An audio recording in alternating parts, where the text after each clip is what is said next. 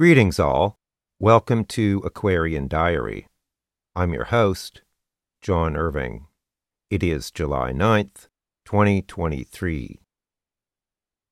The following is a second conversation with Dr. Scott Becker, a clinical psychologist. I published our first conversation here on my channel on July 2nd of 2023. You may want to listen to that episode prior to listening to this one, if you haven't already. If you find this type of content interesting, I encourage you to subscribe to my channel and to click the bell in order to receive notifications when new episodes are published. If you do find this valuable, you can support my work by sharing this with your friends or other interested parties. If you have a website, perhaps you can add a link on it to my channel or my own website at aquariandiary.com. Many thanks to Scott for taking a considerable amount of time to converse with me. This is a significant volunteer effort, so any support you can provide is greatly appreciated. I can assure you that this is not a profit-making enterprise. Not even close. Hi, Scott. How are you today? Good. I'm excited to do this again. Me too.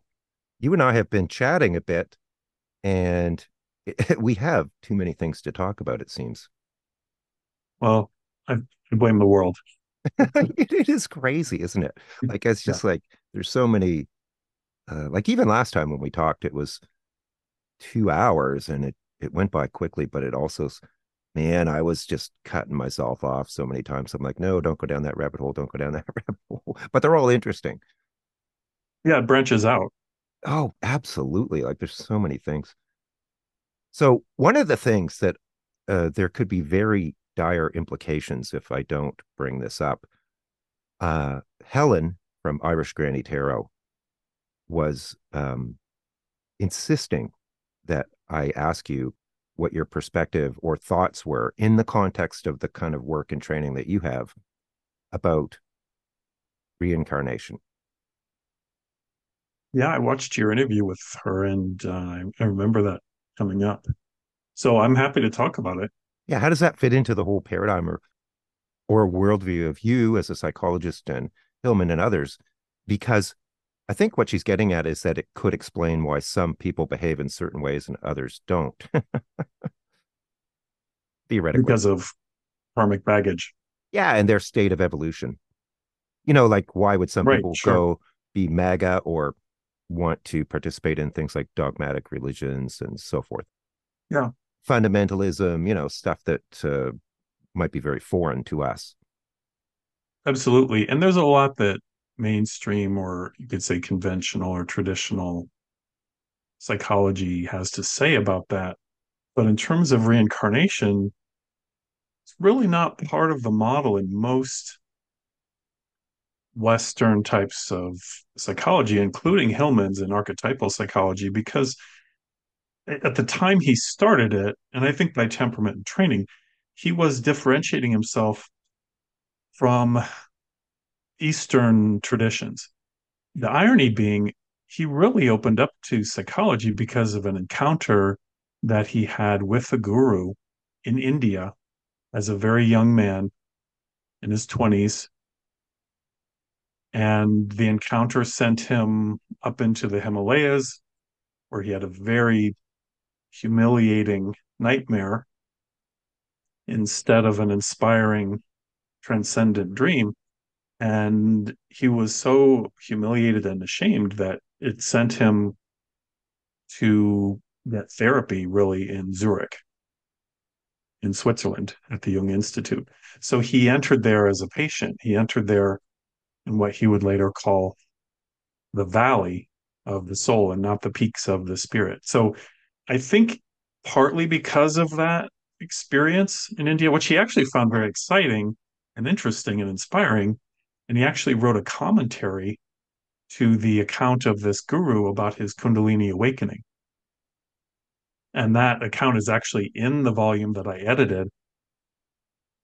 volume 7. It's called In Human Relations. So I think he may have been distancing a bit, and it was also a somewhat pragmatic move. So he grounded his framework, which was a loose framework, wasn't intended to be a fully cohesive theory, but he grounded his thinking in Western traditions and went as far back as the Greek myths, where he spent a lot of time using those images and stories to understand what was going on in contemporary Western culture. So the short answer to your question is the reason I am open to reincarnation and karma and the Eastern traditions is because I started studying parallels between Eastern and Western thought when I was in graduate school, but it was really outside the framework of what I was learning. So I was reading a book by Avens, who's a philosopher, and it's called Western Nirvana, and it's looking at the parallels between Eastern thought and several Western philosophers.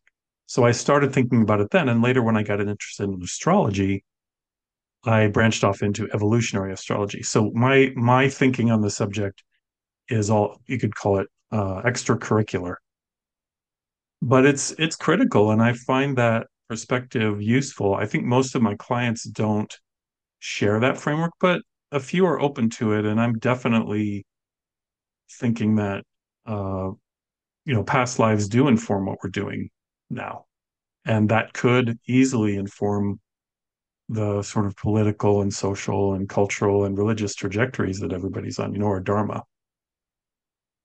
Here we're already branching off, because I want to ask you about the nightmare that Hillman had, but I also want to carry on with this notion or discussion about reincarnation. It's because I would think that a lot of people are probably kind of curious, like, oh, what happened? Was the nightmare that he had his Kundalini awakening, or were those separate events? They were really separate events. The nightmare, he had gone up into the mountains hoping for a big dream because he was struggling as a novelist. And so he was hoping for peak experience, and instead he dreamed. Would you like me to just share it? It's not a long dream. Yeah, sure. I'm pretty sure people would be curious. Yeah, it's in the volume 1 of his biography that I commented on, and I was actually the first person publicly to try to interpret the dream. So it was a little bit tricky because, he's 2 generations my senior, and we didn't really have any form of direct personal or professional relationship. He had just asked me to participate because he had seen some of my writing. But the dream that he intentionally shared with the biographer, with Dick Russell, was of his grandmother and his mother lying in a bunk bed. And that's it. That's the text we get. Huh. And that was a nightmare? What was that? What was nightmarish about it? I think because it was personal, because it was about the mother, because it was the opposite of what he had wanted. He wanted something to expand his awareness, and then instead he was thrown backwards into what felt, I think, very personal and mundane a bit. I think it was that's what I wrote about in the biography. It was the mundane aspect of it that really threw him back down the mountain, almost literally. Yeah, like, I didn't climb this mountain to dream about my mother, for crying out loud, right? Exactly. And then he went to Zurich. He had been reading Jung. He was aware of Jung's thought while he was writing his novel, but he went to Zurich to study there. That's the sort of rational reason, and the emotional reason is I think he really wanted to explore himself and to make sense of why he was stuck and why he dreamed of his mother and his grandmother when he wanted to hear his calling. And in a strange way, I think it was. He wanted something more profound, which absolutely I would hope for as well. Now, not that mothers and grandmothers aren't profound at all, but... Well, they certainly can be. Yeah. I think that experience of setback, disappointment, disillusionment, shame, humiliation, being thrown back into the mundane of the everyday world does inform his work. He writes a lot, and I was thinking we might get into this today in terms of we haven't finished with reincarnation yet. No, we haven't, but the role of the ego in psychology and the role of the soul and what lies beyond the self. Yeah. And all of those larger questions. I think he had to approach those from a much more grounded and humble perspective. And that dream, that nightmare, as he called it, certainly accomplished that. It's the microcosm versus the macrocosm. Yes. And the two are inextricably linked. And yes, neither is more important than the other. I agree. And the essay that I wrote to introduce that volume talked about the triple goddess, and especially the version of her in North Africa, and the role that Medusa played in that tripartite deity.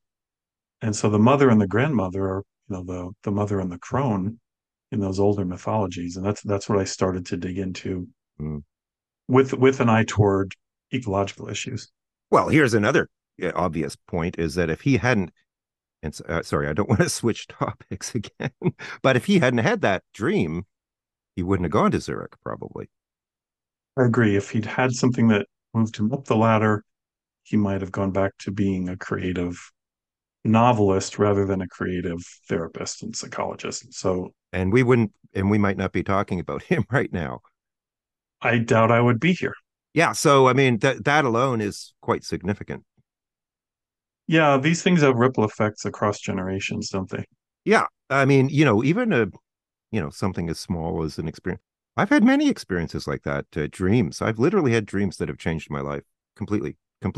And in fact, not only that, but I knew that as a result of the actions I would take because of the dream, that my life would be changed forever. Exactly. Yeah. So it's not trivial. No, it isn't. And the tradition that Hillman went toward was not Freudian, it was Jungian. And Jung, of course, has many, many volumes written about transpersonal dimensions, and Jung used astrology, and Jung was psychic and had visions of the future. So the model that Hillman was drawn toward is profound on its own terms, and then he did a lot with that when he sort of moved out of the Jung Institute and broke away from it and started developing his own version of it. So yeah, it's really about all the transpersonal energies that we think about in tarot and astrology and other esoteric traditions. It's everything beyond the self. And you because you went there, I have to ask about the Kundalini awakening, how and when that occurred. So for Hillman, when he was in India and when he was attempting to write his novel, he was in a long-term romantic relationship with a Swedish woman, and they were to be married while they were at the Jung Institute, while they were studying, and he was invited to become an analyst there. And they went back to Sweden for the wedding, and there's a full account of this in volume 1 of the biography again, but he essentially describes a Kundalini awakening that was physically incredibly disruptive and uncomfortable, while she was telling him about her cold feet and a side trip that she took right before the wedding to visit an old flame. So he was overwhelmed, and he had this huge surge of energy and went to a mirror in the bedroom or the bathroom. It's not clear to me, but in looking in the mirror, he saw some form of demonic face. In conventional psychiatric terms, you'd call it a visual hallucination, but in these other traditions, could be all kinds of things, right? So, and that's not elaborated on. That experience is not directly interpreted by the biographer or further described by Hillman. I think it was a rather charged and very private experience, but he wanted it to be in the biography. And I think it's there for anybody who wants to continue to unpack it from whatever perspective they have. But that was a beginning of a huge, I think, descent for him, a dissolution of his thinking, his identity. And I think it ultimately connected him to this deeper layer of the psyche of the world but it was unsettling, to say the least. And that marriage eventually ended, but not because of that Kundalini awakening. The wedding went on, and he went on, and he had sort of a parallel process. He, on the one hand, he was studying everything and becoming very educated and skilled as an analyst. And at the same time, I think there was this other layer of his being that was pulling at him, pushing at him, pulling him down, encouraging him to go beyond what he was learning intellectually. So not an integrated process necessarily. And I think that's the case for a lot of people who study psychology. There's another layer that they don't necessarily pull into their training. I think sometimes in their training analysis, you know, in their therapy, to become an analyst, but a lot of psychologists and psychiatrists in the States don't have that kind of therapy. And even if they do, they don't necessarily put that part of their experience into it. And not everyone has that kind of awakening or descent. How did he describe the manifestations of the Kundalini awakening physiologically? It wasn't an elaborate description, and I could pull the volume and read it to you if we want to pause. Just... But basically, surges of energy rising up through his body. While he was lying down on the bed, they were talking, had an intimate moment, and she was sharing her experience, I think, with her ex-partner. She hadn't been married before, but... So this is clearly after he had been to Zurich. He goes back to India. The sequence was he goes to Kashmir to write, and he travels through Africa, and he's struggling, and then he's sent to meet with this guru semi-casually, and he's pretty mesmerized by the experience. And the guru has this long manuscript of his own elaborate, years-long Kundalini awakening, and he sort of pockets that. The guru, his name's Gopi Krishna, encourages him to have a journey up in the mountains, to have some kind of transformative experience. But his fantasy of that was, again, that it would inspire him to become a great writer, and instead humiliated him. And then after that went to Zurich and was planning to get married and become an analyst. And then while he was getting married, he had the Kundalini experience, the disruption, and the vision of the face in the mirror. Okay. Fascinating. Yeah, it's pretty complex, and it's a lot more than he shared while he was working professionally. And really, you could say while he was alive, because he died before the volume came out. So these were disclosures that he thought important to understanding his work. And the challenge was then to integrate the two, because his biography doesn't explain his work, but it does reflect it. And so he brought me in to try to strike that balance, or to show how the ideas and the life mirrored each other but didn't define each other. So it was a pretty challenging task. I was going to say earlier that one of the seminal books for me was Autobiography of a Yogi by Yogananda. Huh? And that was published in 1946, so before the 50s. But it was really in the 60s when a lot of the Eastern philosophies and traditions started to become part of, I wouldn't go so far as to say mainstream culture in the West, but started to have an influence. You know, the Beatles did all that. Yeah, stuff. I was thinking the Beatles, right? That's, yeah, absolutely. This was a huge shift. So along with that came ideas like reincarnation, which there were really kind of fringe groups, like, you know, back in the 1800s, late 1800s, you had the Theosophical Society, who wrote a lot about these kinds of things, very, very deep esoteric material. But again, there wasn't something on a significant scale until the 1960s. And so talking about how notions like reincarnation, the concept addresses a lot of questions and makes sense sort of intellectually, because it explains so much about our experience. But like I said, it wasn't really embraced in any capacity to speak of in Western culture until, just like 50 years ago. or 60 years ago. I agree. The professional study of it coincided with the study of psychedelics and the work of Timothy Leary, right, at Harvard, and then Ram Dass. So that there was definitely interest in past life regression with the perinatal and the natal experience, and then the prenatal consciousness and everything that that implies. So that they were experimenting a lot with altered states of consciousness and expanding it through dealing with the birth trauma infinitely backwards, as well as potentially infinitely forward. So that kind of research, and this, I'm thinking of a book by Ralph Metzner called Ecology of Consciousness. And he points out, this has been talked about elsewhere, but he points out that the Nixon administration essentially saw that expanded awareness through LSD use was creating an anti-war movement. And so the war on drugs began.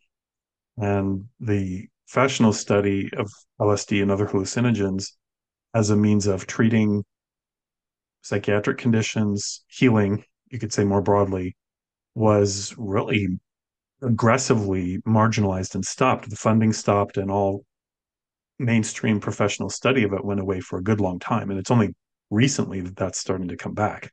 Well, I'd go further and say that it wasn't just because of the countercultural movement with respect to Vietnam, but that it was also, there was probably religious influence on this as well. For sure, yes.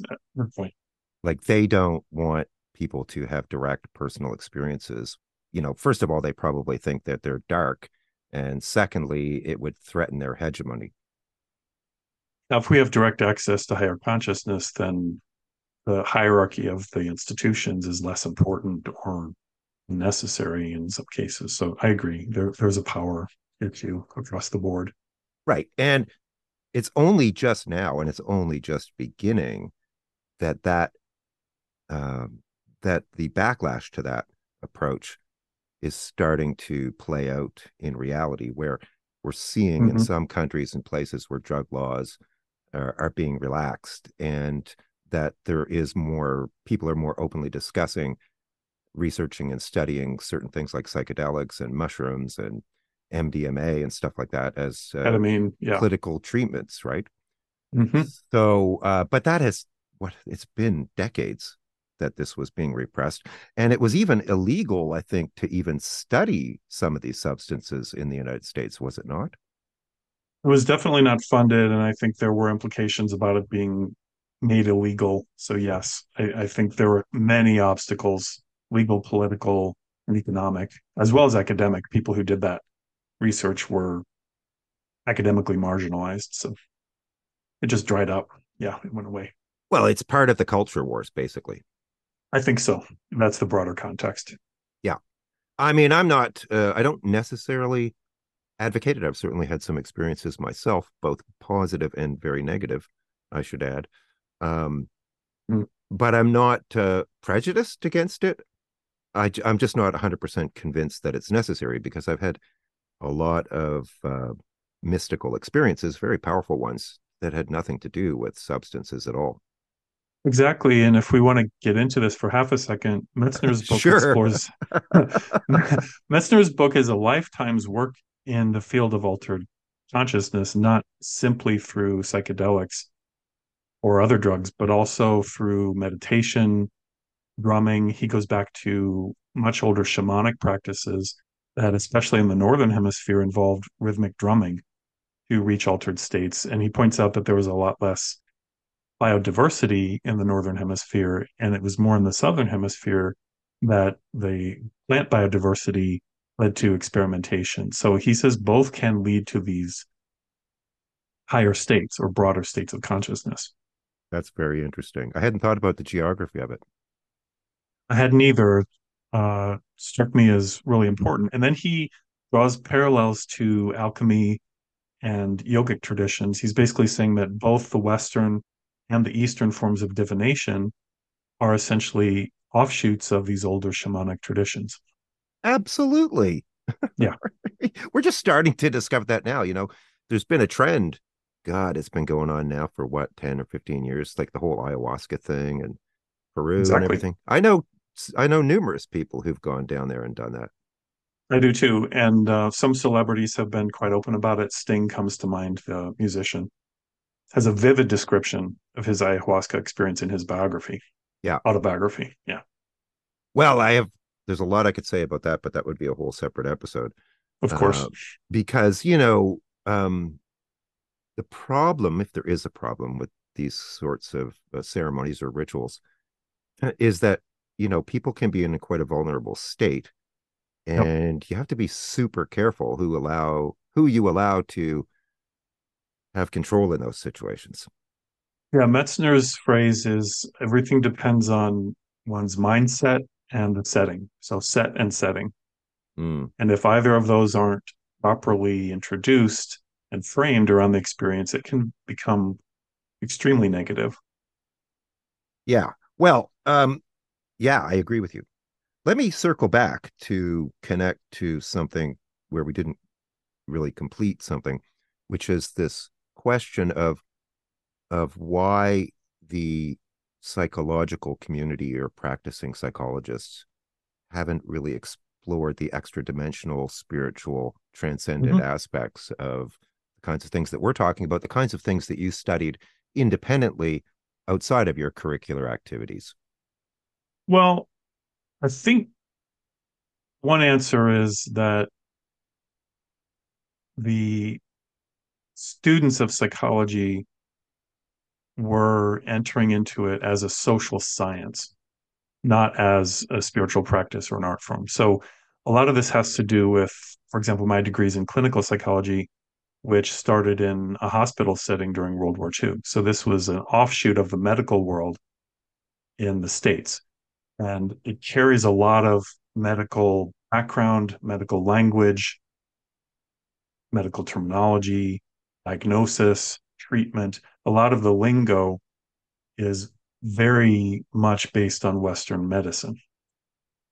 And the people who entered the profession for its first several decades were identified as social scientists, as people who used research, empirical research, to ground their practice, which is not to say that there weren't broader traditions, but Jung started in Europe, Freud started in Europe, and they did find some places in the States, but they weren't as often within the academic institutions that were granting degrees. They tended to be diploma-granting institutes. So some Western therapists, psychologists, psychiatrists, and others gravitated toward that and basically got a postdoctoral certificate in some form of psychoanalysis. But at a certain point, there was a backlash in the U.S., and I think that has to do with U.S. culture partly. But the backlash was, well, there's too much hierarchy, there's too much mystery surrounding psychoanalysis, Freudian or Jungian. And the humanism movement within psychology was moving toward more egalitarian practice and toward more humanistic philosophy. So less about a layered or dynamic, psychodynamic psyche, and more terms of wholeness and transcendence and heart-centered, a client-centered practice. So the pendulum swung away from analysis, in part because of the legacy of boundary violations. There were sexual relationships between analysts and patients, and a lot of that was also occurring at the Jung Institute in Zurich while Hillman was there. So that's part of his backstory. But the backlash kind of threw the baby out with the bathwater, because then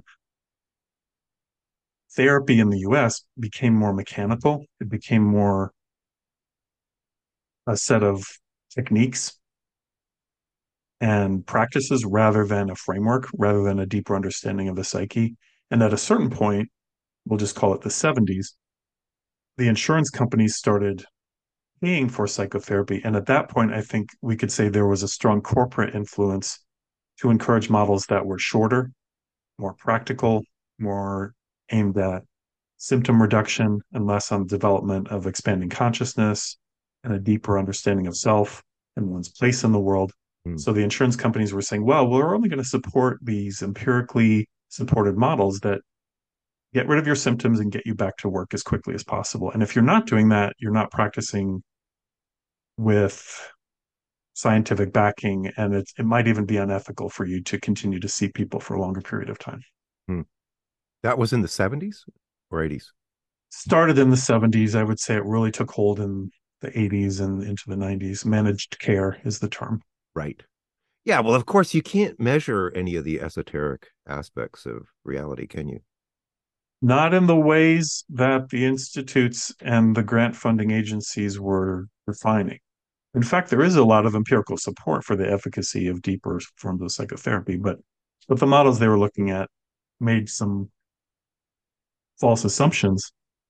For example, that efficiency is better, that a shorter model is better. Right. That immediate symptom alleviation is better. I mean, if you look at the Kundalini stuff, initially you get worse. Yeah. Yes. And that was one of the slogans that I heard early in my graduate training is therapy always makes it worse, which of course is a bit of a paradoxical statement because eventually there's an integrative phase, but initially it's a disintegrating experience. Yeah. A lot of people do not want to look at or muck around with their darkness, essentially, right? Right. And I would say some of the pushback came from American patients who then, under their humanism, became to be called clients, because patients was considered to be pathologizing. So I think the American corporate capitalist system encourages us to be officially rational, optimistic, forward-thinking, practical, pragmatic, independent, not to delve, not to descend. And productive. Exactly. Especially that. Especially that. You got to get stuff done. We need to be out there. What's the point of life if you're not doing stuff? Right. Generating wealth for the plutocrats. Yeah, exactly. And Hillman, for his part, acknowledged this and wrote a very important book in the 90s called We've Had 100 Years of Psychotherapy and the World's Getting Worse. Mm. And he tried to radically expand the focus of at least depth models to include political, ecological, and economic, as well as cultural issues. He's saying if we focus exclusively on our personal childhood, we might be missing everything else that's going on. So he was probably 30 years ahead of his time there. But it was an important, useful book. Yeah. I got to throw in something there just because you created an opportunity. When we first spoke, our first conversation, one of the things that came to my mind very clearly was that back in the 1980s, when I was publishing a New Age magazine in Atlantic Canada, and a big part of what we did was to build community. So we had quite a few events and social things and stuff like that. And that included, you know, the psychics, the human potential movement, the hippies, the people doing alternative healthcare and stuff like that. Mm. So, but there was one of the components of that was what we at the time kind of referred to as the human potential movement.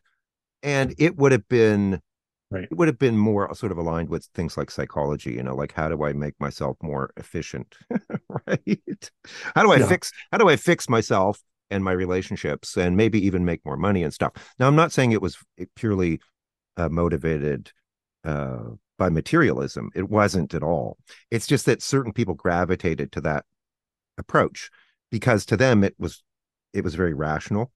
And at the time there was a lot of figures and courses and workshops and stuff that you could do, like est. Do you ever know anything about est? Oh yeah. Okay. I haven't studied it, but yes. That was a thing at the time, right? Yes. And it was kind of like about dissecting yourself and putting yourself back together in a way that was better. Yeah. But my point is that back then I used to kind of have, intellectual discussions with some of these people.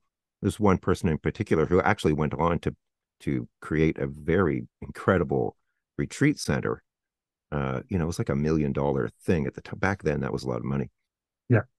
And he actually had courses at Dalhousie University here in Halifax. But anyway, my approach was back then, because I had transcendent experiences.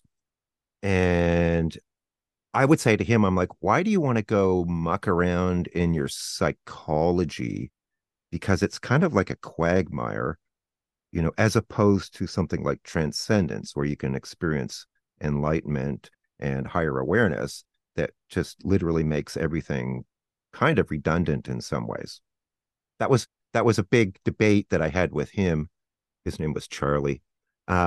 A lot, because I was like, okay, this stuff is all really interesting, but I don't want to get stuck there. Yeah, and I think is there a question, or do you want me to? Well, yeah, I wanted to throw that out because I just see this potential for people to get so fixated on those aspects of themselves and sort of miss the big picture. Yeah, and I think that's a core dilemma that Hillman tackles head on, partly in an essay called Peaks and Veils. And knowing his background now, knowing this nightmare that he had, you can hear the echoes of that in this essay. But he's trying to differentiate soul, which is classically identified with psyche and imagination, from spirit, from pneuma. And he points out, for example, in earlier translations of the Bible, there were two different terms. There was psyche and pneuma, and they weren't conflated. One was higher and more airy and fiery, and the other was lower and watery and more earthy, more tied to the body, more tied to the material world. And he tries to pull apart these two ideas and carve out this middle ground for psychology, for psyche.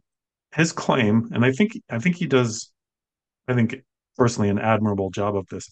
It's not to dwell in the mundane, materialistic, personalistic, literal aspects of one's past, but it is to cultivate a soulful, reflective, non-literal, imaginative perspective on the things of the world. So it helps us deliteralize, see through, personify, and then connect to spirit. You know, I think there's in the sequence, he doesn't emphasize spirit at all, but he acknowledges that there's a relationship between the soul and the spirit. Well, yeah, I wasn't saying that to be critical of Hillman, who, frankly, I haven't read his books. No, but I agree with you in the sense that certain kinds of psychoanalysis, and this was his critique, and we've had 100 years of psychotherapy, certain kinds of analysis do lead to literal, ruminative meditations on victimhood and past abuses that don't allow us to move beyond that. So I think it's tricky. He doesn't want to leave behind this world, and he doesn't want to leave behind emotions or imagination or soulful reflection and the value of all that. But he also recognizes that if we're too literal about that, we get stuck. Right. You have to be careful not to get trapped there. And the reason I described what I did was because I'm basically agreeing with what you said about Hillman having those concerns. Yeah, it's tricky, isn't it? I mean, if we try to transcend too quickly, then our psyche can sneak in the back door. So people fervently believe in things that are ultimately lacking in compassion, or that are quite judgmental and aggressive. So there's an important relationship between those two layers, because we all know of righteous people who don't really understand themselves psychologically or emotionally. Absolutely. And it really clouds their spiritual judgment. So absolutely, I think there's a fruitful dialogue between those two perspectives that I try to bridge. Yeah, that's sort of in the book I'm writing, I'm trying to bridge those two perspectives, because certainly we can't get stuck in all the bad things that are happening, whether that's personal or collective. We have to be able to see through it and understand it, and we also have to find a way to move beyond it without becoming dissociatively disengaged or in denial about what's happening. So it's a very tricky back and forth, or you could say ultimately an integrated awareness that I think everybody's trying to figure out right now. Yeah, I mean, I want to be clear that I am a huge proponent of people doing their shadow work, and I've talked a lot about that, and I advocate it. So I'm not saying that we should just ignore it.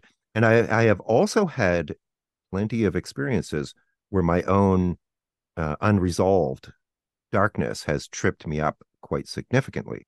So I have had transcendent experiences, but they have also been interrupted by aspects of myself that I hadn't fully healed or resolved, which brought me back down. So, you know, the two things, though, can both be true sort of simultaneously. It's just that I have seen cases where people get into sort of the maintenance side of themselves and get stuck there. It becomes habitual, if not even addictive sometimes. Well, and for Hillman, yes, exactly. For Hillman, the trap then is ego. And his psychology is really, I wouldn't say exclusively organized around this idea, but he wants to help us deliteralize and de-identify with our ego. Right. And there are a lot of people in psychoanalysis, whether it's Freudian or Jungian, or even people who've read a lot of Hillman, who struggle with this idea, who don't quite understand what that means, don't understand why you'd want to do it. Why you'd want to do it, and what's the process? Yeah. You know, what does that mean?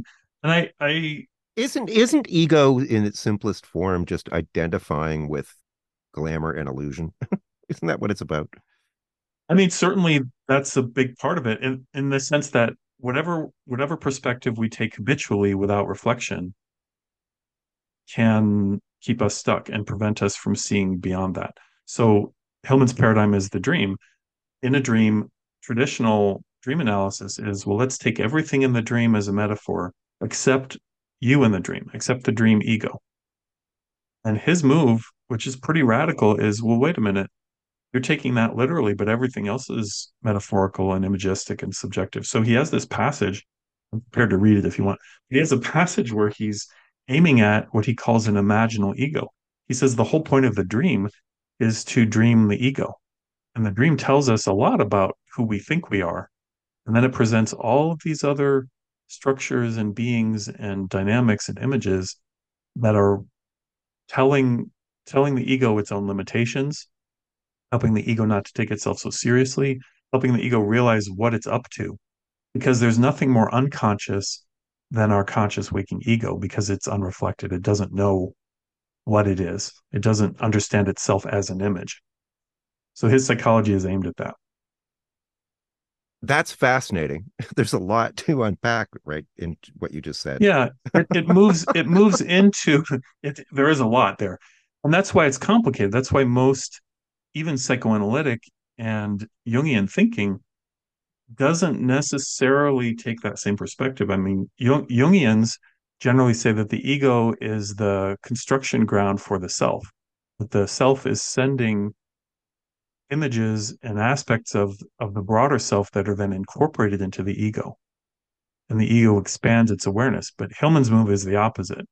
He wants us to move into soul. In one book, he calls it the underworld. But it's an expansion at the expense of our everyday heroic fantasies of rational control. It's a letting go and a descent and a falling apart initially. Well, yeah, well, the soul, depending on how you define it. I mean, we're talking about spirituality and transcendence, and right? Yep. So here's the introduction of these kinds of concepts into, you know, Western psychology in an academic manner, right? Isn't that what we're talking about? It is, and I wish it was more accepted within the academies, within the training programs, but it's really not. Most of the students that I had, I was introducing to at an internship level, and they would say, well, this is everything I should have learned in graduate school. Wow, fascinating. That's literally what one intern told me once. But it's understandable. I mean, these things got marginalized for many reasons. It wasn't just a political move. It was to do with our culture wasn't fertile ground for these ideas. And Hillman knew that. Think of the friggin' Inquisition. I mean, they literally went on a rampage for like decades, centuries to like literally exterminate these kinds of ideas. Literally. Yes. It was genocidal. It was, and it was aimed at, as Hillman quotes in his first big book, Revisioning Psychology, there was a church father that said, we take prisoner every thought for Christ.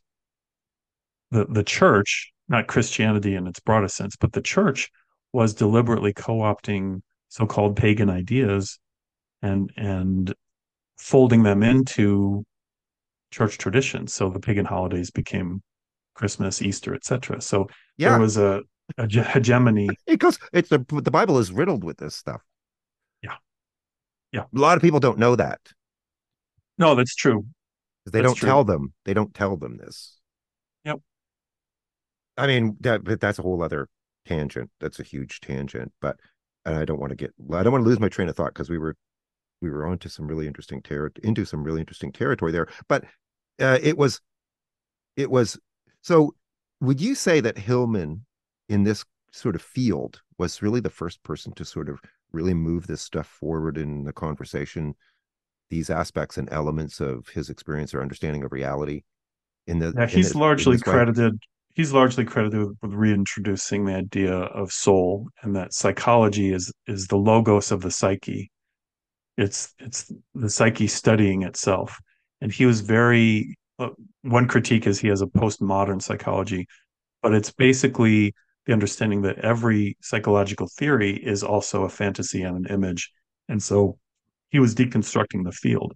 Right. And yes, along with Jung, and a few others, he was introducing this broader perspective. There are also transpersonal forms of psychology, but yes, I would say in the late 60s and early 70s, he is credited for this much broader definition of psychology.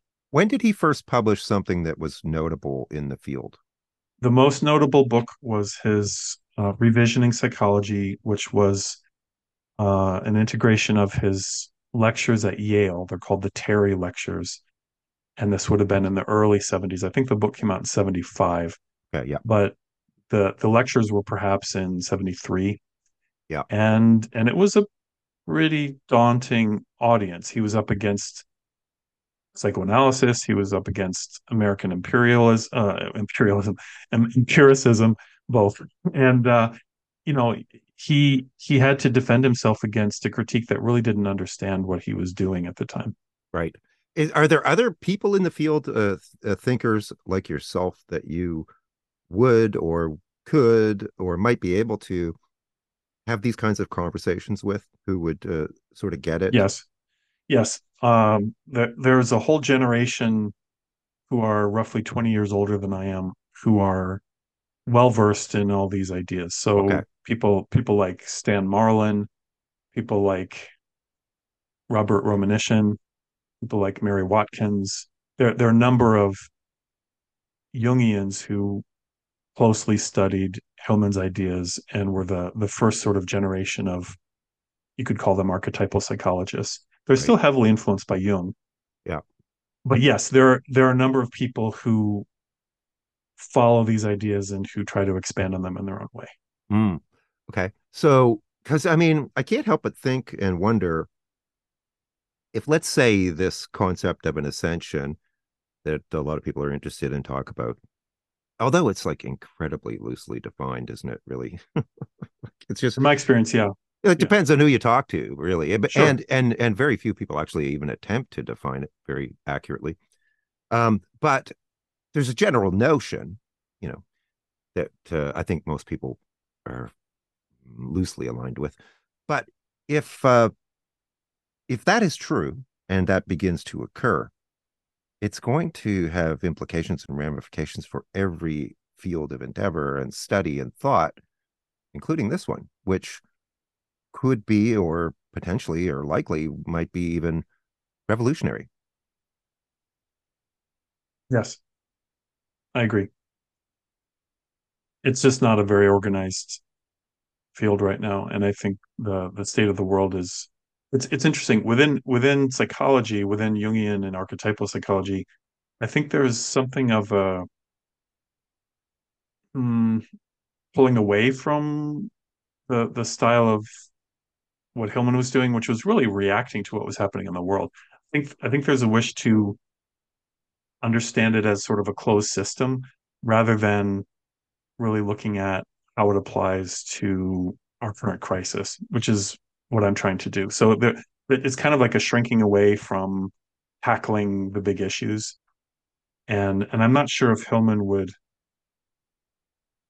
well, I'm not sure what he would say about that. I think he would encourage us to look outward again and to try to use not his content, but his method of seeing through, his method of critiquing and understanding the mythic and imagistic backgrounds of all these things. And that's what I'm trying to do, is apply not specifically what he said, but his way of looking at the world and his way of trying to make sense of it through a mythic or imaginal lens.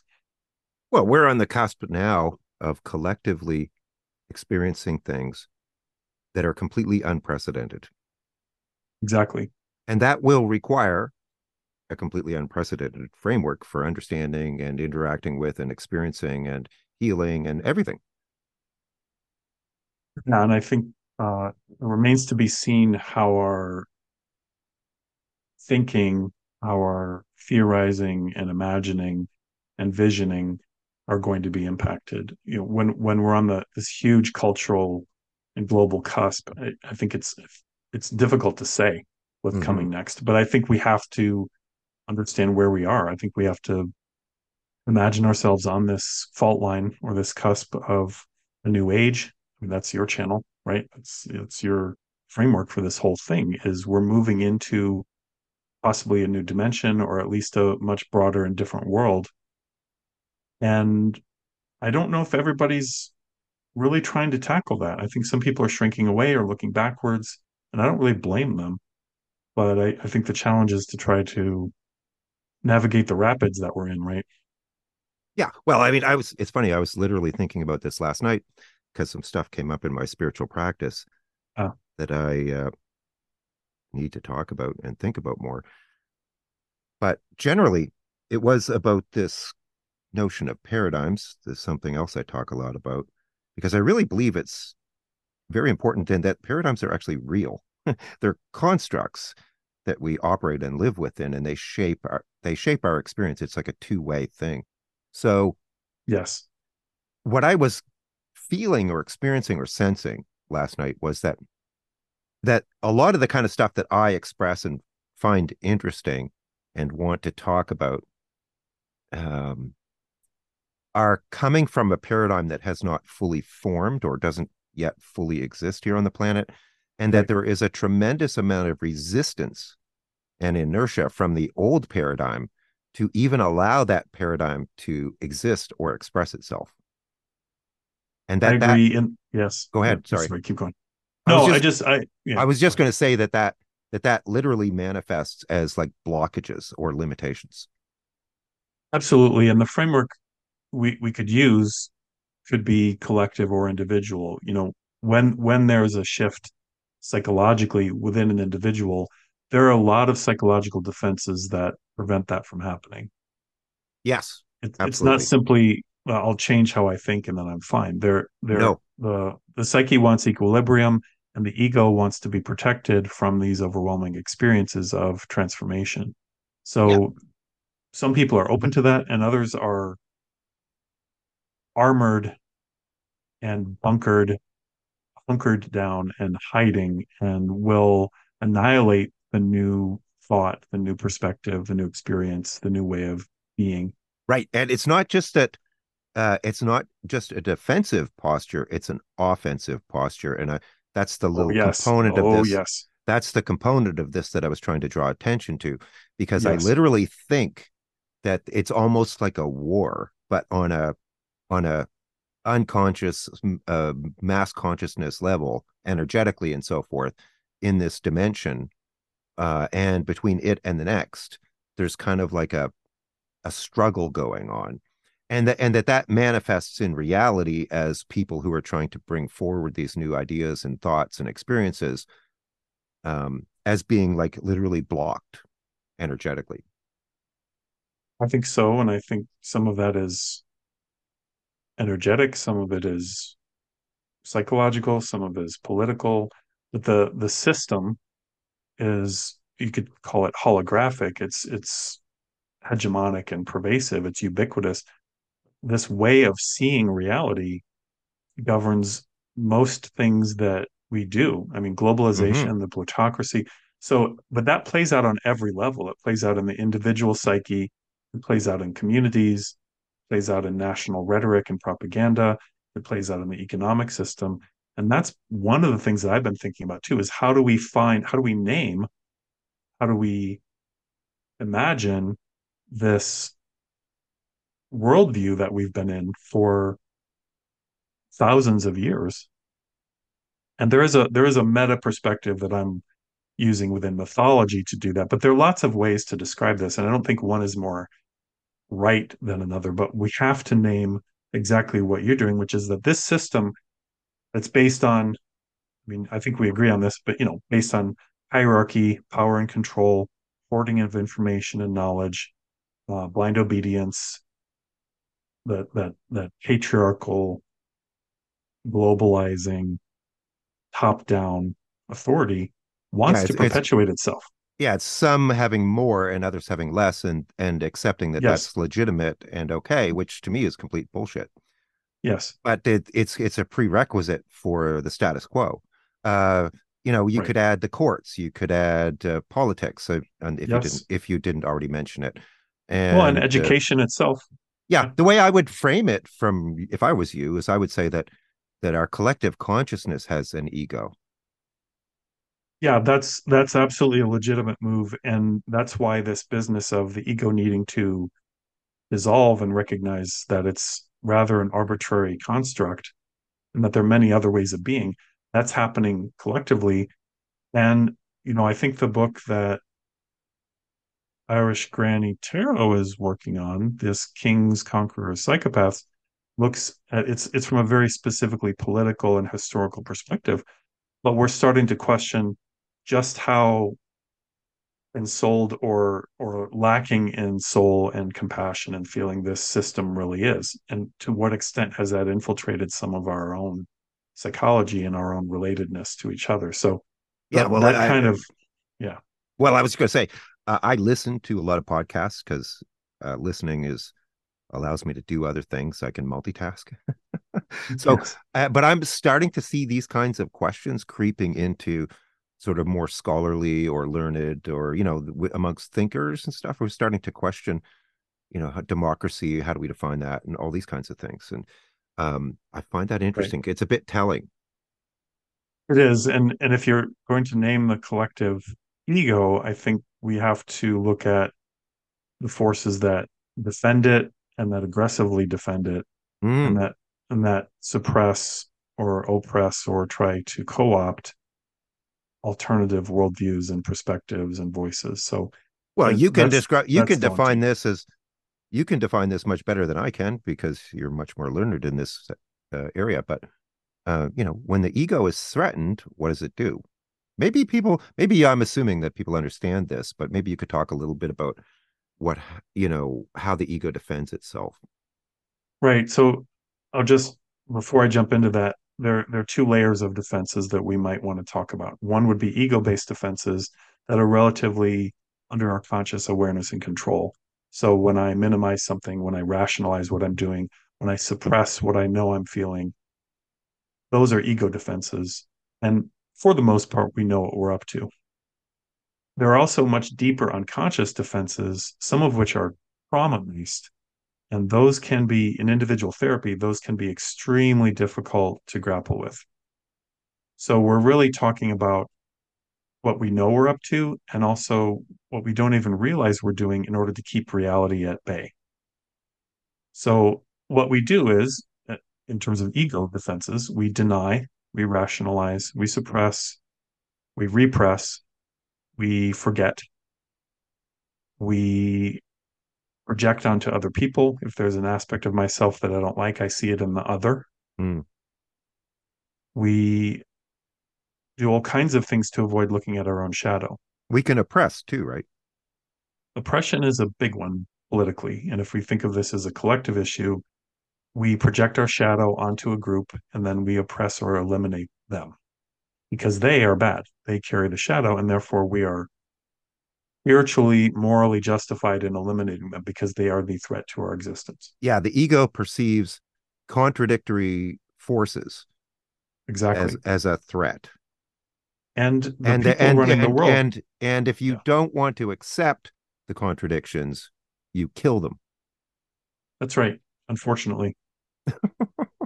Internally, psychologically, mostly that's violence to ourselves. We sequester or lock away or block important parts of ourselves. But if we apply that to the political world, then it does become very literal and sometimes very violent. So it becomes very important for us to be collectively aware of our own shadow and how we might project it onto marginalized groups. Yeah, and if we assume that the collective, and when I say the collective consciousness, let's say the United States of America has a consciousness. Yes. You know, the UK has a consciousness, India has a consciousness, and so on. Like, anybody who's traveled, if you're sensitive, like I remember, you know, traveling around and I'd be like, you can feel the difference in the energy from one place to another. And sometimes it can be, sometimes it can be quite striking. And to me, yes, it's not just the land, it's also the people and the culture. Right. And it's the interaction between the place, the spirits of the place, and the collective culture. So, for example, there is a Jungian Japanese analyst, first Japanese person to study Jungian psychology in Zurich, named Hayao Kawai. And his argument in one of his books is that the Japanese ego is feminine in contrast to the Western ego, which is largely masculine, regardless of the gender of the person. And he goes through Japanese fairy tales and the sense in which their ego is more permeable, more receptive, more passive, more reflective, and more easily going with the flow of energy around it than the Western ego, which tends to identify the dragon in order to fight it. I'm guessing the American one would be masculine. Absolutely. Absolutely. And we live in America. We are, this is the meta mythological perspective going back through many millennia, but throughout history, this Western masculine dominant culture is represented by an eagle. And the other perspective, the more receptive, the more wisdom-based traditions tend to be represented by a serpent or a dragon. Interesting. Including China and Japan. And there are mythologies there that their leaders, their royalty, are descended from dragons. Right. So you're saying the dragon is more yin. Yes. And like the lion or the eagle or whatever would be more masculine. Yeah, especially the eagle, you know, associated with Zeus, for example. But if we go back to an earlier mythology, the eagle is the symbol of a Sumerian god named Enlil, who's the sky god. And then the serpent or the dragon is a symbol for Enki, who is his brother, who is the Lord of Earth. His name literally translated means Lord of Earth. And he's depicted with having one foot on shore and one foot in the water. And there was a huge battle between the Enlil forces and the Enki forces, and Enlil won. And that's become the basis for this eagle culture that we've been in for many, many thousands of years, including Roman culture, which was an eagle culture, Great Britain, Germany, the United States, all eagle cultures. And the symbol of an eagle grabbing a snake in its talons is a recurring mythological motif, and it's repeated on the flags and iconography of a lot of these militaristic cultures. Yeah, Germany in the 1930s comes to mind. Yes. So, you know, what would like South America, would that be more feminine? Yeah, it's more of a serpent-based culture. There's a figure of Quetzalcoatl, this flying serpent. So the mythologies tend to reflect the emphasis of the cultures, and the older ones that go back even farther tend to be more represented either by the dragon or the serpent or a serpent goddess. Well, not Rome, no? Not Rome. Rome is very much an eagle culture. Yeah. And the pattern seems to be Attila the Hun, like the barbarians, was that came from the East. It did. It did. And it's not that Eastern cultures can't be militaristic, but in their origins, they tend to be thought of more as cultivating knowledge and wisdom rather than military might. Yeah, and they were very nomadic, of course. Yes. They didn't have like permanent dwellings, and the Huns anyway. Yeah. So broadly, if we think of this psychologically, not just historically and political, but psychologically, we have inherited a sky god culture, a patriarchal top-down spirit over matter, reason over emotion, masculine over feminine, humanity over the material and natural world. We have a dualistic, dominant mindset individually and collectively. So the and we literally went out and eradicated all of the indigenous cultures around the world who would have been more the feminine side. Very, very much so. And it's not to idealize any particular point in history or any particular culture, but yes, the dominant militaristic colonizing cultures do tend to wipe out the existing traditions, the local traditions, which often are older, more indigenous, less militaristic. And then we lose all kinds of different ways of interacting with nature and the spirit world. And you end up with, destroying the biosphere. That's pretty much the framework I'm using, is that what we need to do is recognize the worldview that we're in, because it's not simply capitalist. It's not simply Judeo-Christian. It's a whole paradigm. It is. It's a way of understanding reality and our place in the cosmos, and it's not working. Yeah. Now, I got to ask you something, just because it keeps coming to my mind, and maybe I need therapy myself, which is quite likely true. And this may be very Freudian, but when I think of the dragon, it just, to me, it seems phallic for some reason. I know I think that's an imposition on the older imagery. Okay. It's that the dragon got distorted. So if you look at the serpent in the Garden of Eden, if history is being told by the ego culture, then the one who wants to bring knowledge, what's Lucifer mean? The light bringer. So we made it phallic and aggressive in order to justify the violence that was done to that tradition, because that echoes, that story echoes Enlil and Enki. So I've just been brainwashed. We all have, is the framework, is the understanding of this. So it's a reversal of what the German mythologists call the Chaoskampf, war against chaos. It would be interesting. I have not done this, but it would be interesting to go live in a country that had that perspective or paradigm more, and spend some time there and just see how it alters you. Yes.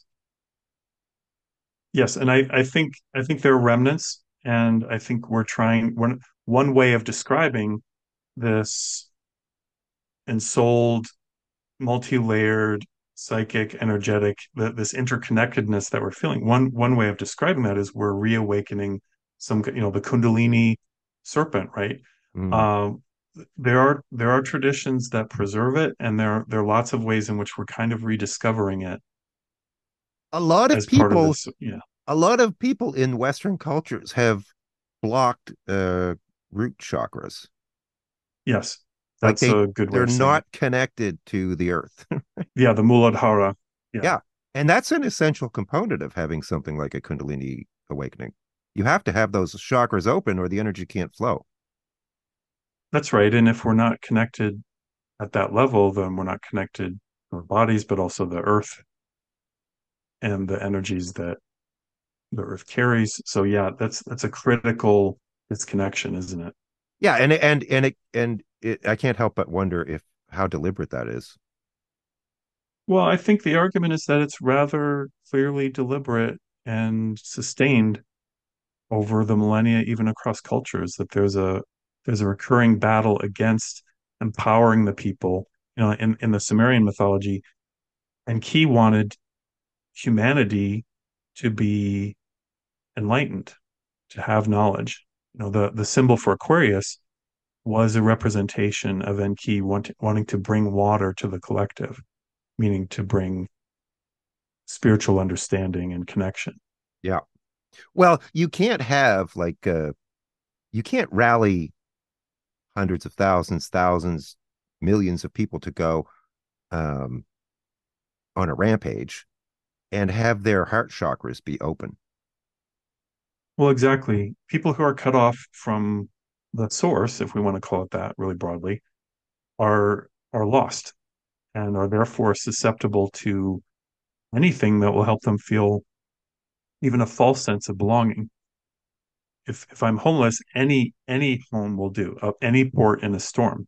Right. So if we're cut off from our own access to source, to our own creative imagination, to our own psyche, to our own body, to our own communities, if we see everything is external to me, including my body, I mean, let's talk for half a second about how women are very deliberately disconnected from their bodies. And almost all women in Western culture have some form of body image struggle that they have to overcome. That's an attack on the sacred feminine. And it's the best way to alienate. The artist Tori Amos has a lot of music that talks about this. If you separate a woman from her body, then you've already conquered her. Mm-hmm. So yes, chakras are a great way of depicting that. You know, if we're not integrated, if we don't have an open and direct flow of energy through all those different layers, we are easily susceptible to propaganda, to delusion, to misinformation, to false knowledge, to false comfort, to false leaders. Yeah, but I'm going further, maybe, or perhaps we're saying the same thing. Yeah. But what I'm saying is that the culture itself, to perpetuate that, has to basically block out those aspects of human experience, and it does so deliberately. Exactly. Yeah. It reinforces it, right? Because you can't, like, this is what happened in Vietnam. It was like, there was a lot of young people who said, like, why the hell, I don't want to go to Vietnam. Like, why? Why? What's the point of it? And first of all, I don't want to kill people. And, you know, that was the first time that had ever really occurred. And I'm sure that the powers that be were alarmed by this, because they were probably thinking, well, what if we have to go to war with the USSR? We can't have kids not wanting to do this kind of stuff. That's right. And I happen to be a child of the Kent State shooting in 1970. How so? My father worked at Kent State, and I was a 2-year-old child, technically, based on the date of the shooting. I was a 2-year-old playing in my sandbox a mile or two away, and my father was on campus when the National Guard opened fire and killed four students who were protesting. Oh my God. Wow. So the trauma of that to my parents, and I think you could say I wasn't conscious really yet. I didn't know what was going on. But as I became aware of that, the narrative was basically the governor called in the National Guard, and they murdered the people who were protesting against the war. And that leaves a mark collectively, along with the assassinations that were happening in the 60s between JFK and RFK and Martin Luther King and Malcolm X. And I guess you could probably throw in John Lennon a decade later. But, you know, when the leaders and the protesters are killed, that's collective trauma. That leads us to a very primitive form of survival mode that makes it very hard for us to connect with each other, to connect with ourselves, let alone with each other. Everything is brought into question. Democracy, you know, the propaganda from the state. I mean, you know, the state is literally trying to kill its own citizens. Literally. And, you know, you don't feel secure or safe anymore. Like, it changes everything. I mean, it's alarming. Yes. Part of the trauma for my father, by the way, was the department he worked in was largely in favor of what happened. And he recalls a colleague saying, they shot 4, they should have shot 40. Fucking hell! Pardon me. I understand. This is so it's encountering that violence and that authoritarian judgment in one's colleague, in someone that you have a relationship with that you're supposed to respect. Right. That's incredibly divisive in so many ways: energetically, psychologically, emotionally, socially. Yeah, we were polarized. And I think that left us wide open for all this manipulation that's been happening since the internet hit. I have known, really before that, but I have known draft dodgers. I have known people who were like hippies back in the day, And by the way, hippies have been really maligned in popular culture a lot. I know, I agree. It infuriates me. They're made to just look like a bunch of dirty drug addicts, but you know, that's not actually what it was about at all. No, that was part of the backlash. Well, that was part of the propaganda. Yeah, exactly. And you know, the people I knew who were hippies back in the 60s and 70s, they were like harassed all the time just by the cops who would pull them over just because they had long hair. Mm-hmm. Yeah, it was an organized oppression or suppression, or yeah, it was scary and difficult for them.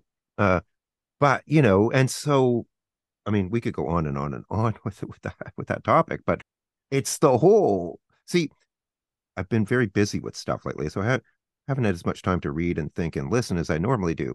But there's been a couple things that I've listened to. And one of the things that kind of concerns me is that there's a lot of people who think we're going to go through this ascension process. And then, you know, we're going to be in the Garden of Eden suddenly and everything's going to be perfect. Right. And I'm like, no, every aspect of reality and civilization and society and government and industry, everything has to change. That's my position. Yeah, there's going to be a lot of resistance and confusion around that because, you know, theoretically, at least, we've never gone through anything of this scale, not even remotely. All right. And I think just to tie back into the ego discussion and this paradigm discussion, it's going to involve many people having to de-identify with the way they see reality and the way they define themselves and the way they make sense of life and the universe and everything. So absolutely. That's incredibly difficult. It's fundamental. Yeah, it's not just an awakening like, oh, now I see. It's more of a it's parallel to these descent experiences we've been talking about. There's a collapse that happens. There's a book actually by a theologian called The Dark Interval. Okay. It's by J.D. Crossan, and he describes the collapse of the sort of traditional patriarchal personified view of God that happened in the early 20th century to the mid 20th century. And he's saying, you know, when a story collapses, we don't just immediately take on a new one. There's an interval. There's this dark gap between collective stories that's extremely difficult to navigate. And it's a thin little book, but it's really important as one way to imagine what we're up against right now. You know, as this old thing falls apart, we don't really have a story that we can agree on. No, and we're not even ready for that. We haven't even prepared the ground for it. And there's a whole significant segment of society that seems to require a very clearly defined and rigid dogmatic understanding or framework for reality, or they completely freak out. Yeah, because we've been taught that from day one, really. Yeah. You know, the American school system is based on the old Russian model of raising soldiers.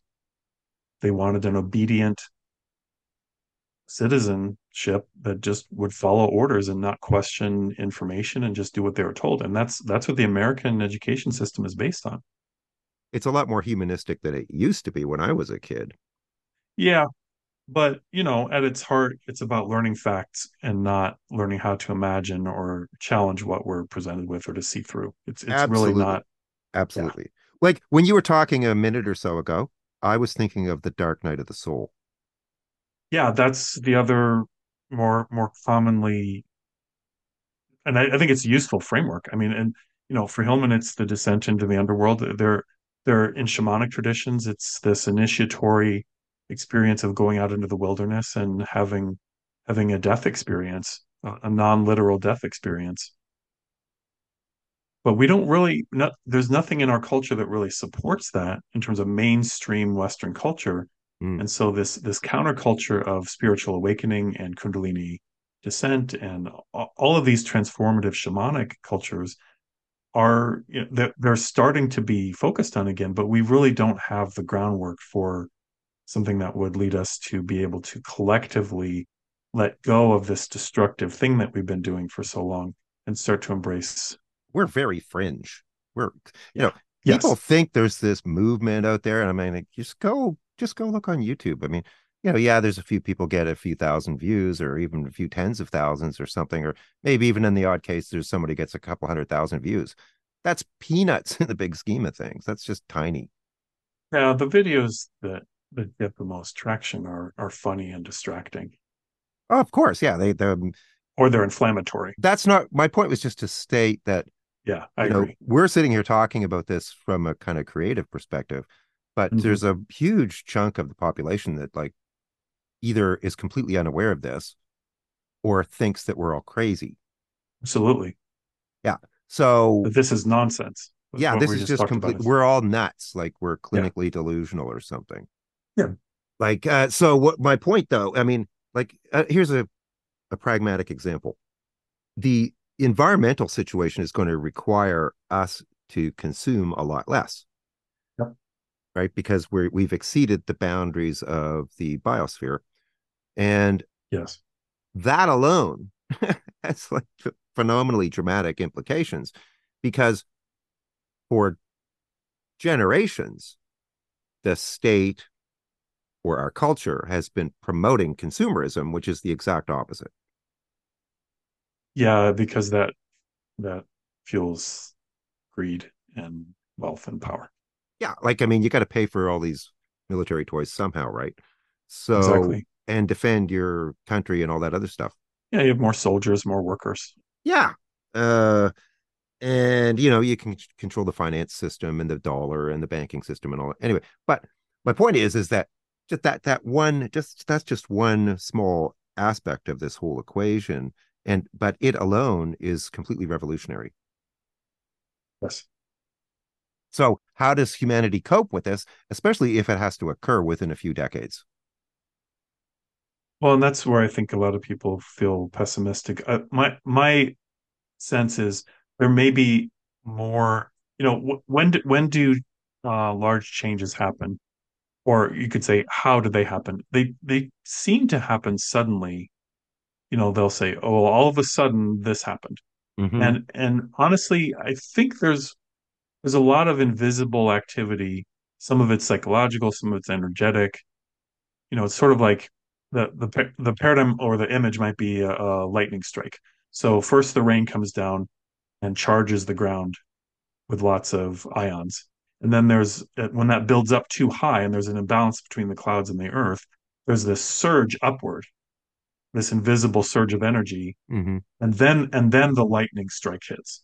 And most people just see that last dramatic boom.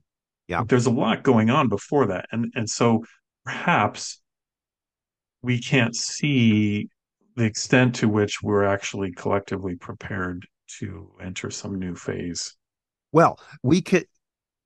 One of the other topics on my list of things to talk about, which we didn't really agree upon, but it fits in here, is the Piscean Age. Yeah, right. Yeah, we can talk about that. Yeah, if we go back, 2,000 or 2,100 years ago, or 22, whatever, it's generally considered to be around the time of Christ. People mm-hmm. associate with the beginning of the Piscean Age. Mm-hmm. So, at that time, there would have been some people aware of this phenomenon of Christ and his teachings and worldview, right? Which was quite radically different than the dominant cultures right. at the time. But for most of the world, it was probably business as usual. Yes, I agree. So how long did that transition actually occur over? Was it 400 years, 500 years, 600? Yeah, perhaps so. I don't, but the difference is now at this point in time, we have this, from my perspective, the biggest crisis that humanity has ever faced, bar none, bigger than world wars and whatnot, which is the environmental crisis, because the implications could last for millennia. Mm-hmm. And we have to deal with it yesterday. Yeah, yesterday would have been good. Yeah, and that's another interesting thing about Aquarius too, with its modern ruler of Uranus. Things mm-hmm. happen very quickly, right? Right.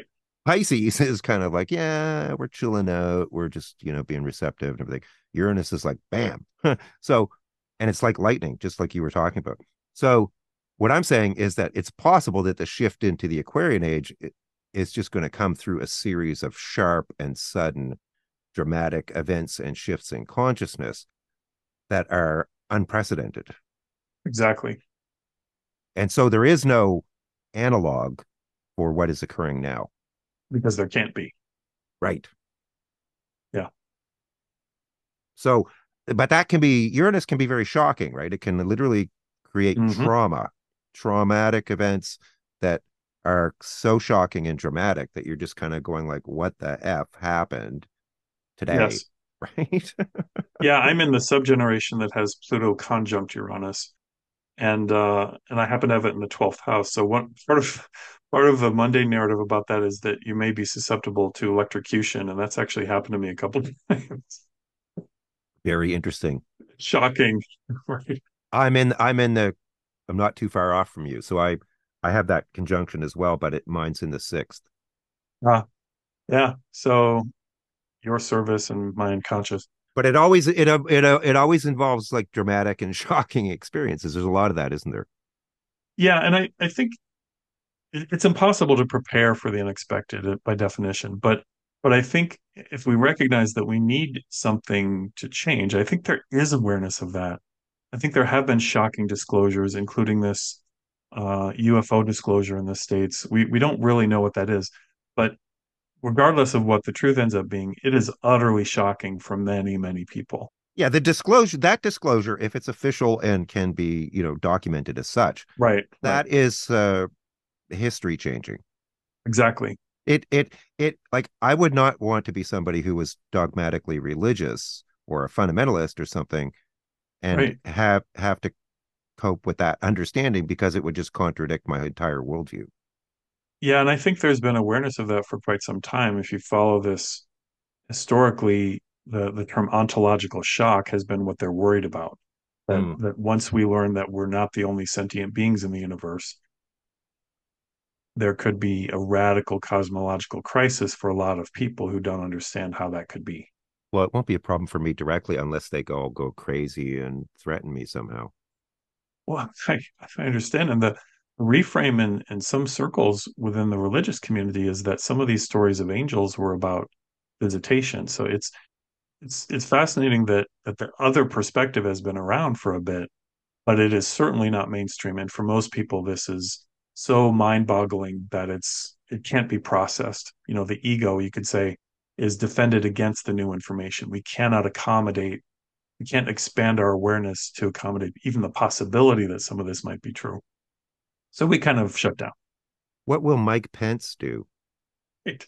I don't even pretend to know how to answer that question.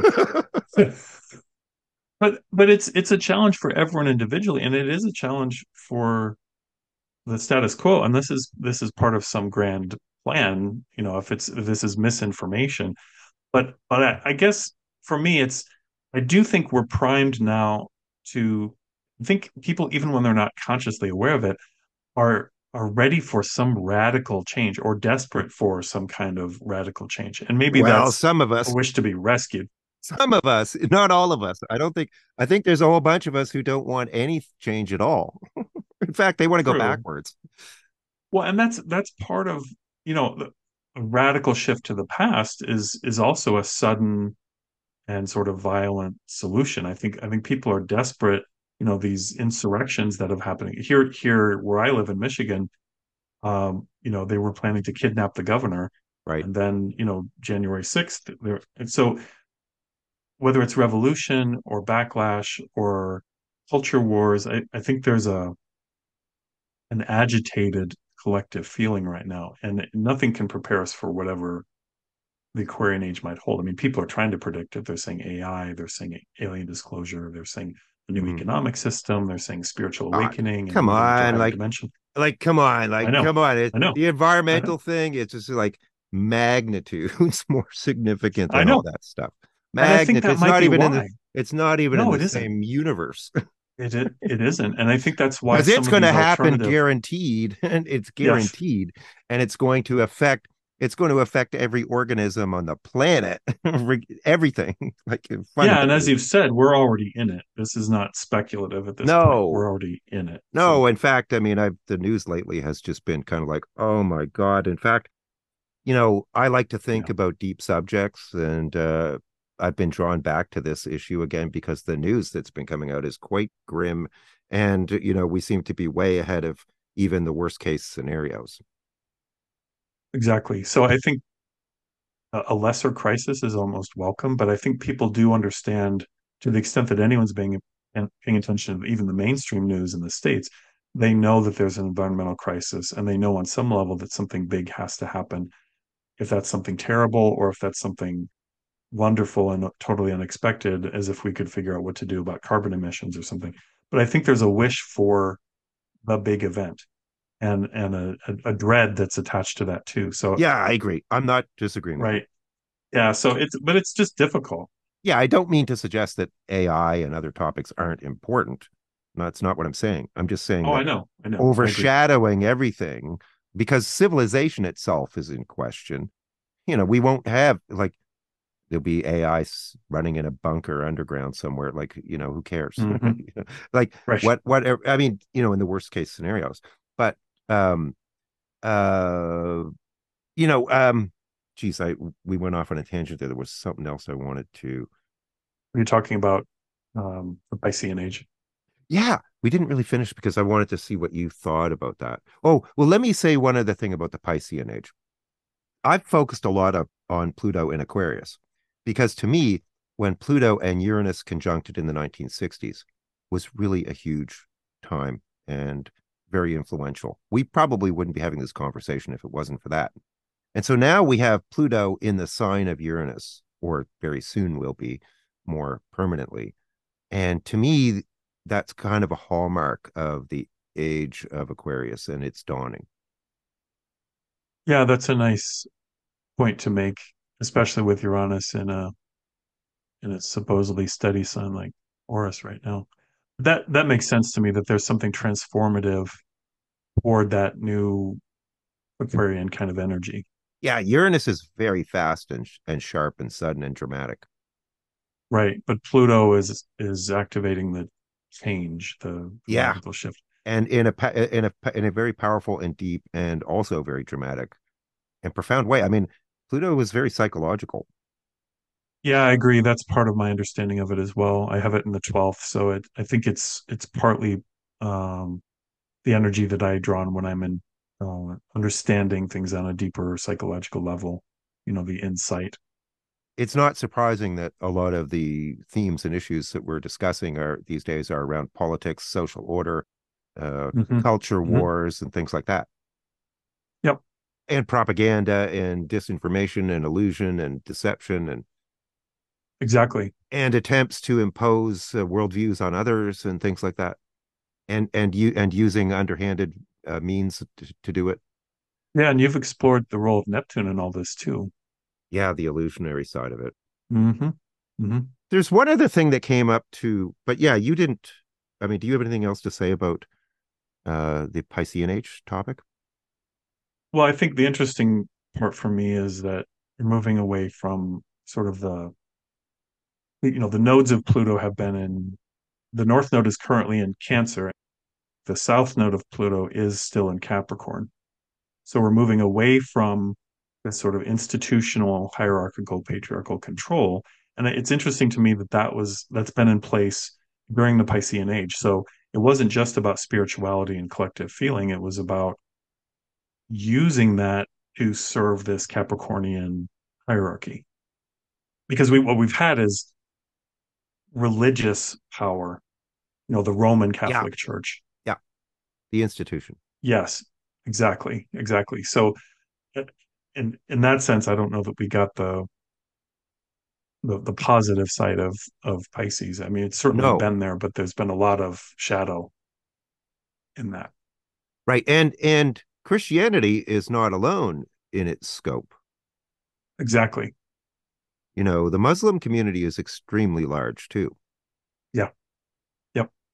But if the Aquarian shift is toward a leveling and a distribution of all of that, and it's more of a collective activity of working together, I think that could be a positive shift, especially since, and you've posted about this too, but the U.S. just had its Pluto return, and that's dissolving this particular empire. Who knows what is next after that? But if there's a leveling that's happening, while that vertical, the military power in the world is having its you know, seismic events, maybe that could be positive in the future too.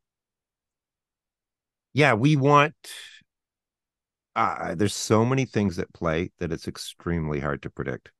Yeah. There is some astrological evidence that Pluto returns mark the end of empires. Exactly. That's my understanding too. But they don't occur over a few years. They often occur over a few generations. Yeah. So we're not going to see it. No.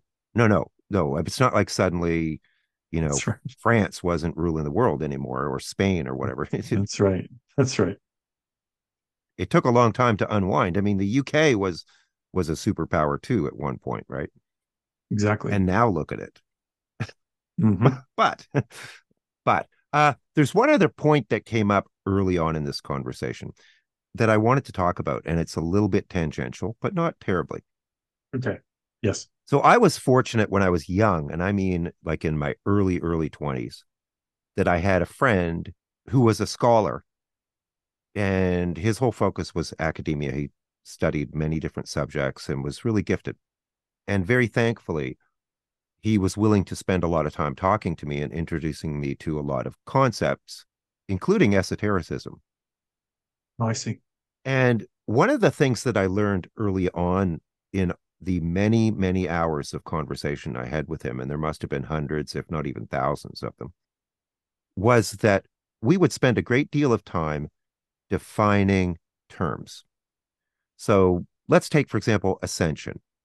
What does ascension mean? Well, I can use that word and you can use that word, but they might mean totally different things. Yep. We think we're communicating accurately, but in fact, we're not, because we haven't defined our terminology accurately. Now, scholars like yourself are more familiar with this because you know that in academia, when you want to talk to somebody, if you reference something or use a particular term or word, that the other person you're speaking to probably has a similar definition for that term. But in common or more generic situations, like YouTube or whatever, I suspect that there is a phenomenal amount of miscommunication and misunderstanding that people aren't even aware of, because we throw around all of these terms all the time that nobody has a clear definition for, really. Now, somebody might say, well, you're just going to ruin the spontaneity of it, or whatever, but I'm saying that no, if we don't have common understandings, then we're not actually communicating really at all. We're talking over or under each other. And so, you know, you could do a whole episode just defining what the word ascension means. But I think this is very important because, and other people may not care, but we probably should. What do you think about that? Well, I think it's true. I mean, even if you're in the same field in a given academic discipline, you can be using the same term differently and not realize it. So it's always good to define, especially big terms like that. You know, what is love? You know, volumes have been written on that. The bigger the idea, the bigger the term, the more layers it has, the more cultural and historical baggage. So I'm interested in what you would say, because it's not really my primary focus. I'm concerned with immanence and the valleys of human experience and how those open up to spirit. But this is a area you've been working in for a long time. So what is your definition? Oh, well, I don't need to define that term right now. That's in fact. Okay. But yes, I agree with you in principle. Yes, like that, philosophically, that is important. Philosophically, it's critical. Yeah, because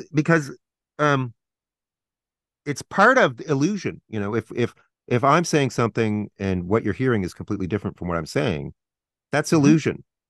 And I just think it's something that people don't like. Someone like Helen with her channel, Irish Granny Tarot, she's quite detailed and articulate and careful. Yeah. And that's one of the reasons I respect her, is because she's diligent about these things. Like, she'll do a whole episode on a topic and go into all kinds of detail. And, you know, some people gravitate towards that and other people don't. But I respect it. And I'm not sure why I bring it up. It's something early in our conversation triggered the thought.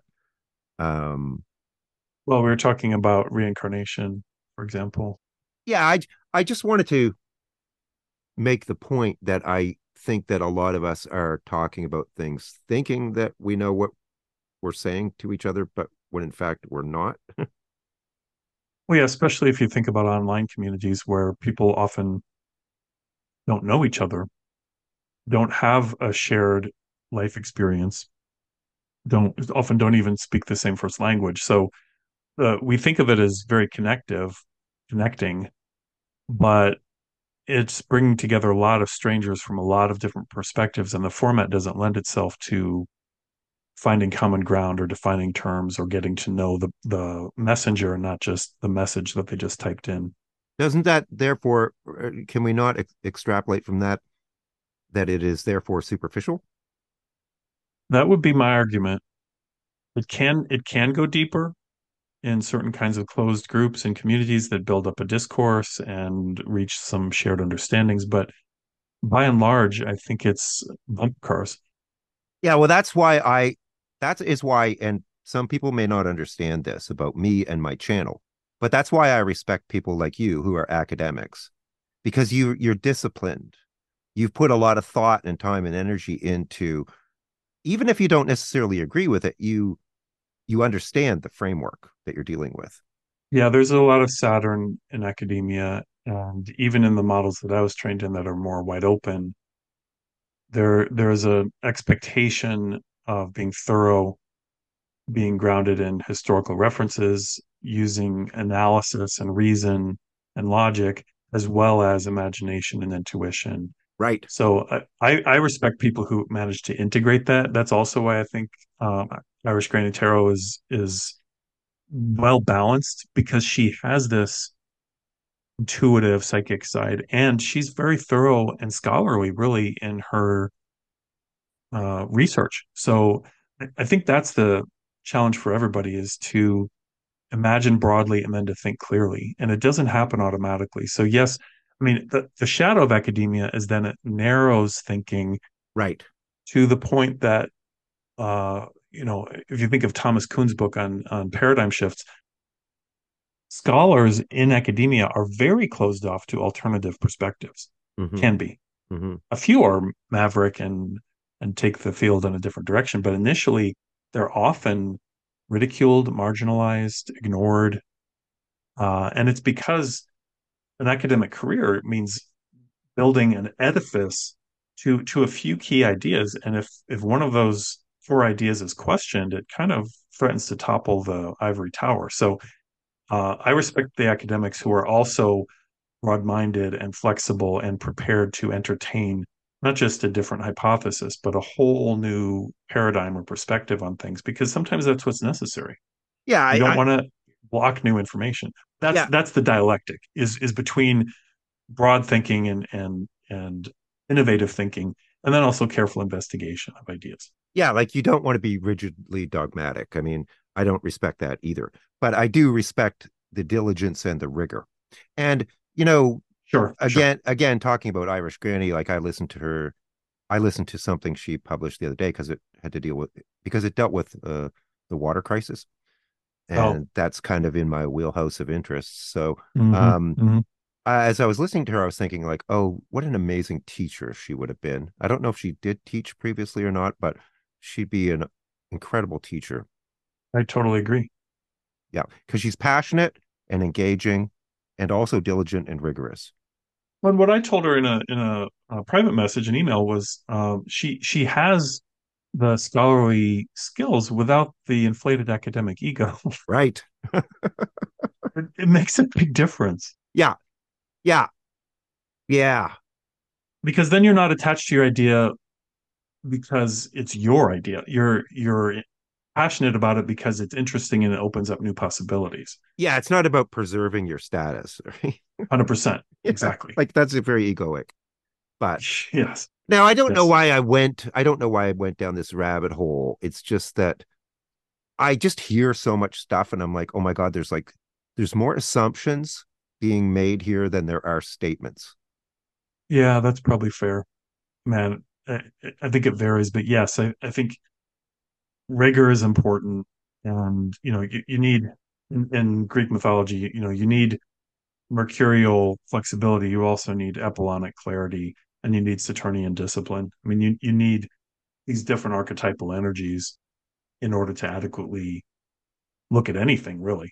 Well, to some people, that probably doesn't sound like fun. I suppose not. But to me, it kind of is, and probably to you. Well, the Mercury part is great. I mean, I'm a Gemini, so, you know, that flexibility is built in. And I have a hard square to Saturn in my chart. But I've learned to incorporate it. I've learned to respect it. And the integration of the two, you know, Hillman would call that senex and puer in Latin. It's sort of the wise old man and the eternal youth. And there's a dynamic between the two. There's a relationship between Peter Pan and the authority figure. There's a mm-hmm. positive dialectic between those two kinds of energies. Mm-hmm.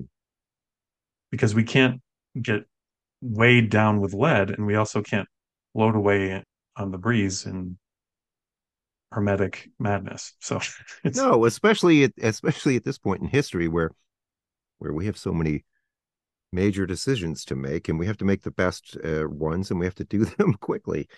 So yeah, and it takes dialogue between the people that represent those energies and respect for the other way of thinking. Right. Yeah, well, I mean, we could go on and on and on about this, but we have been talking for more than 2 hours. Yep. It might be appropriate to wind down. Like, I don't know how we're doing with respect to your list. I think we got to a lot of my list, actually. Oh, good. we did it in mercurial fashion, but we definitely touched on really all the major. What I wanted to do is tie in this idea of individual transformation with this massive challenge of collective transformation. And I think we did that. Okay. Pretty thoroughly. You're satisfied? I hope so. Your audience, your listeners will tell us if we didn't. Thanks very much, Scott, for coming back on my channel again. It's sure interesting to speak with you. I mean, I could go off on so many different subjects or tangents. It's endless. I enjoyed it a lot. I mean, this is exciting for me to be able to talk about things that I usually work on individually and privately. So this is fun for me. Me too, clearly. If we were to do it again, if we feeling so inclined, mm-hmm. we should ask our listeners to, you know, throw things out there if they have topics or questions in mind or things they want us That's to a great think idea. About. And I invite people to do that. If you're listening to this and there's stuff that we glossed over or didn't touch on, put a comment under the video, and we'll add it to the list for the next conversation. Excellent. All right, Scott, thank you very much. Thank you. Take care. Thanks very much to you. We'll be in touch. Okay. Bye. Bye-bye. I'll put links in the episode description to any related content. And if you're interested in a reading with me, I'll put a link to that as well. Many sincere thanks to everyone who supports me, especially my YouTube members. Thank you very much. Take care, all the best, and I'll talk to you again soon. Bye for now.